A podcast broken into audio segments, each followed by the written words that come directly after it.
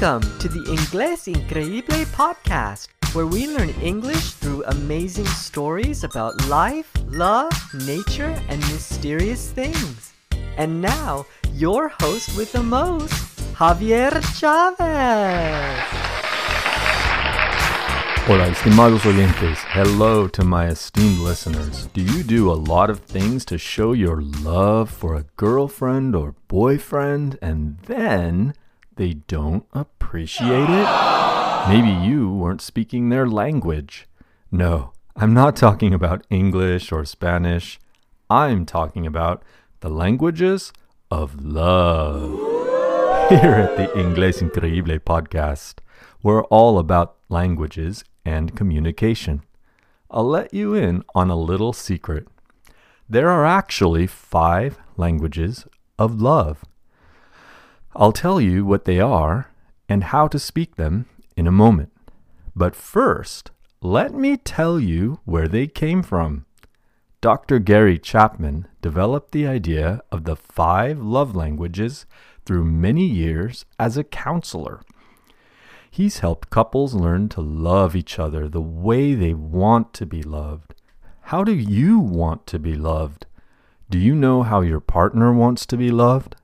If you know which love languages speak to you and your partner, you can build a lasting love together. So let's count down the 5 languages of love. 5, 4, 3, 2, 1. Number 5. The number 5 language of love is touch.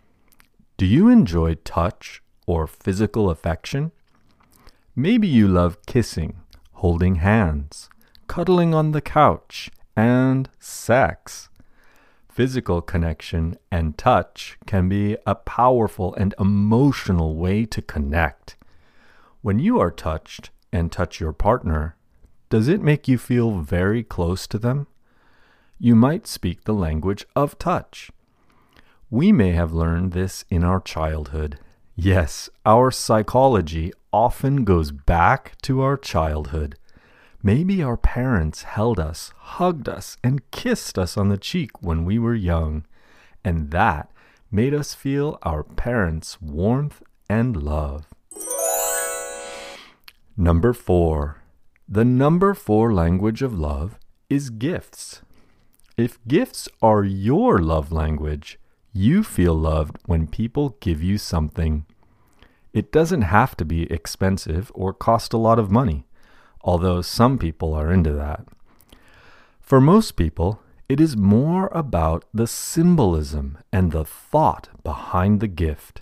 If gifts are your love language, you appreciate the gift-giving process.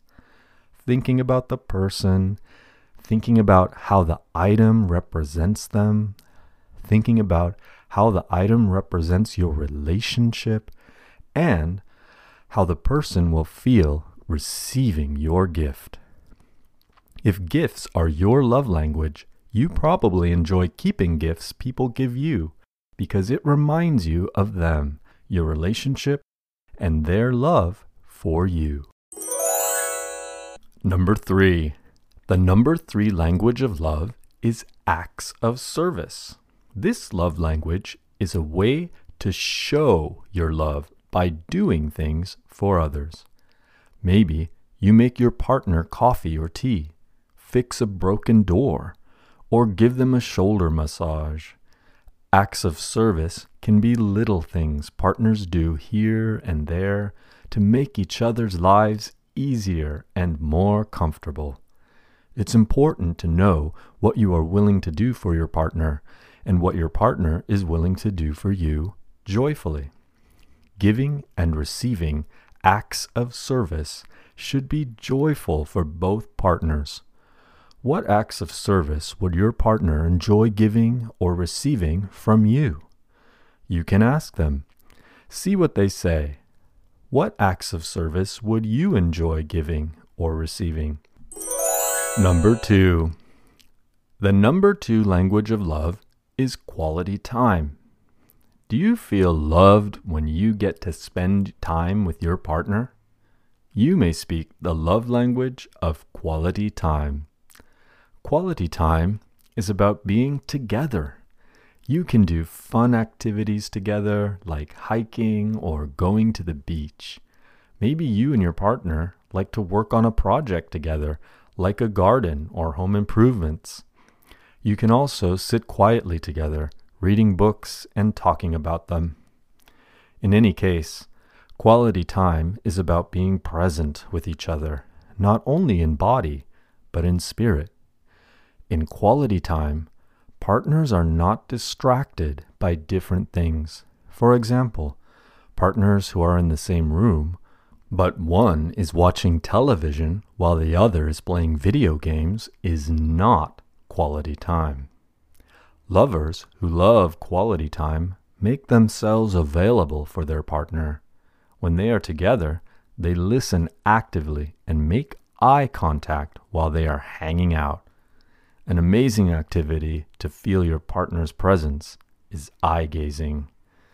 That's where you and your partner stare into each other's eyes without being distracted. At first, it might feel uncomfortable, but you will eventually start feeling their presence in a very, very intimate way. Number one. The number one language of love is affirmations. Affirmations are positive words. These positive words could be words of affection like, I love you. Affirmations could be compliments like, you did great. Or words of encouragement like, I know you can do it. They also can be words of appreciation like, thank you. You can give affirmations through texts, messaging apps, social media, or even leaving a written note. The most personal way to give affirmations is to look into your partner's eyes. Now that you know the 5 languages of love, which languages do you identify with? Are there one or two that you identify with most? Which languages do you think your romantic partner identifies with? Share this podcast with your romantic partner. Then, you could ask them what they think their love languages are. Life is sweet when you know the secret languages of love. Want to test your English listening and speaking skills? Now's your chance in our quiz show segment. Here's how it works. Javier will tell you a fact from today's story. Then he will ask you a question about it. If you can, try not to think too much. Just respond quickly.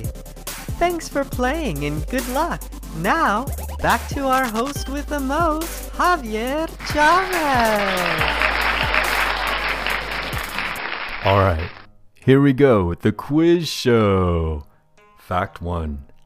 A person can learn which love languages speak to their romantic partner the most. Question 1. What should someone do if their partner does not appreciate how they show love? Excellent. If your partner does not appreciate how you show love for them, you can learn which love languages speak to them the most. Fact 2. Acts of service is a love language that includes making coffee for your partner, fixing their car, or opening the door. Question 2. Which language of love includes making coffee for your partner, fixing their car, or opening the door? Great job!